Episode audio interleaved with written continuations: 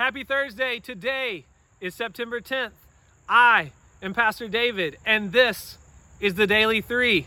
Let's get started.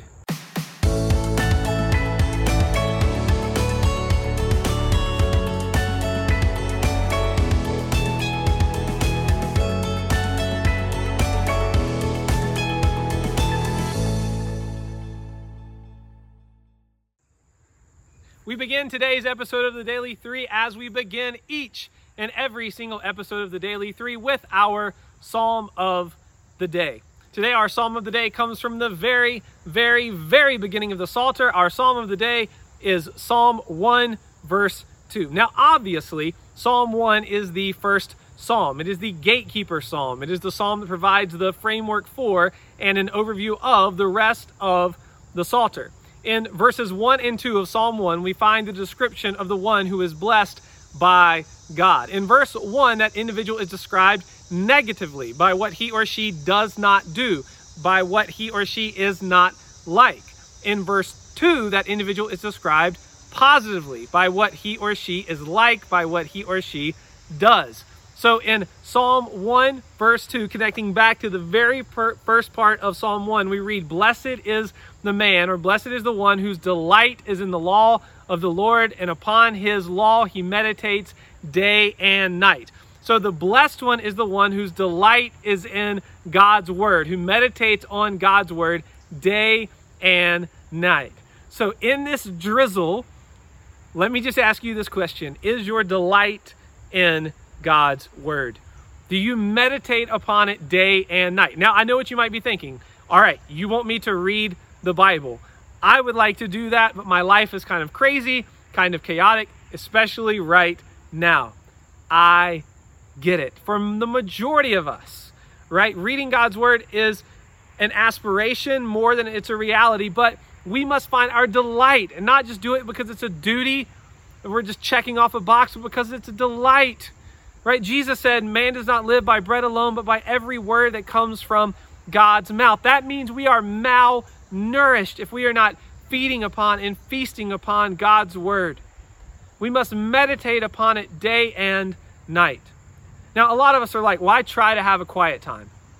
I know I'm supposed to read my Bible and I know I'm supposed to pray, and I struggle to do either.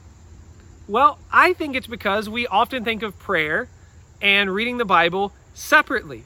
By the way, tonight we do have a prayer meeting at 7, a virtual prayer meeting. I hope that you'll join us. Information on our website, greenlevel.com. But I think we, we think of them together, right? I need to read my Bible and I need to pray. But in that moment, we think of them as chapters in the same book. So I'm going to read my Bible, chapter 1, then I'm going to pray, chapter 2.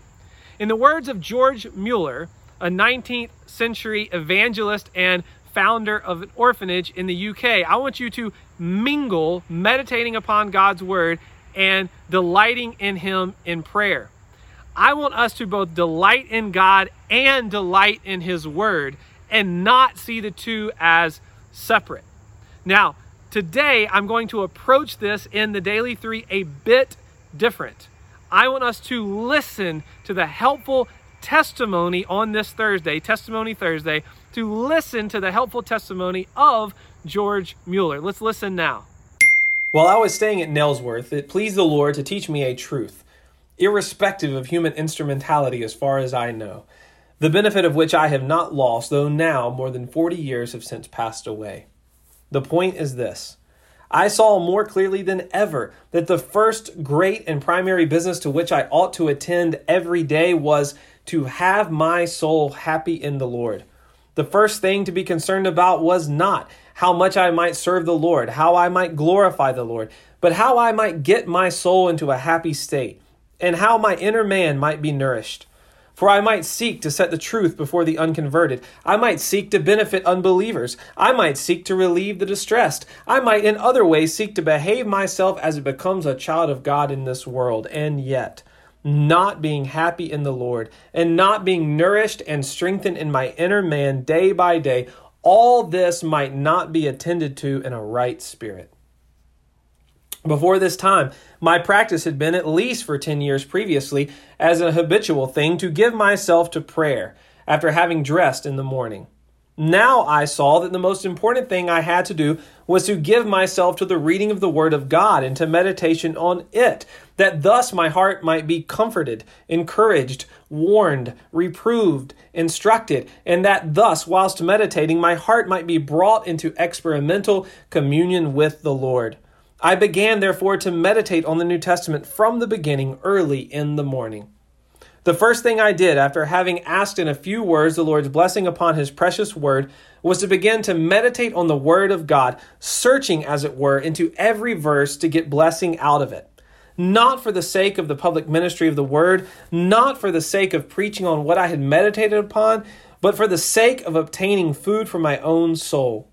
The result I have found to be almost invariably this that after a very few minutes. My soul has been led to confession or to thanksgiving or to intercession or to supplication, so that though I did not, as it were, give myself to prayer, but to meditation, yet it turned almost immediately more or less into prayer.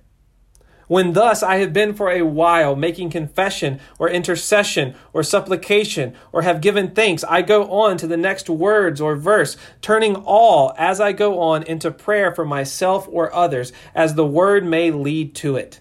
But still continually keeping before me that food for my own soul is the object of my meditation.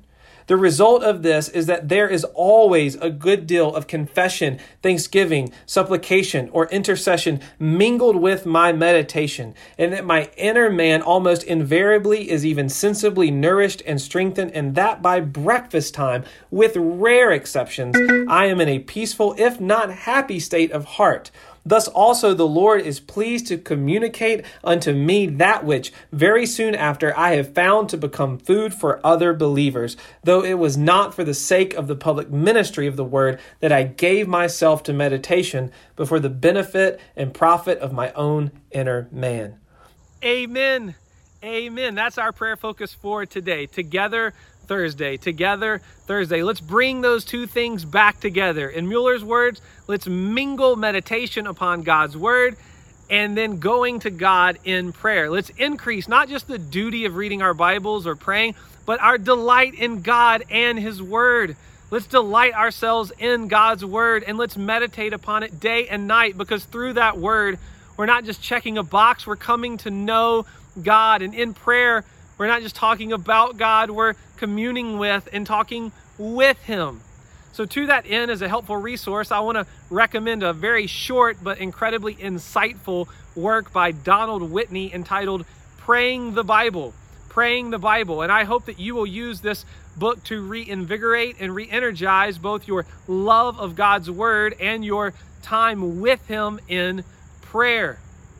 All right, today we are also praying for all of our friends and families whose last names begin with the letter J. So let's go to the Lord and ask for Him to bless them today. And then again, I want to invite you to join us for our virtual prayer meeting tonight at 7 o'clock. Details on our church website, greenlevel.com. And that is all I have for today. This has been the Daily Three, and we'll see you tomorrow. Have a wonderful Thursday. Bye, guys.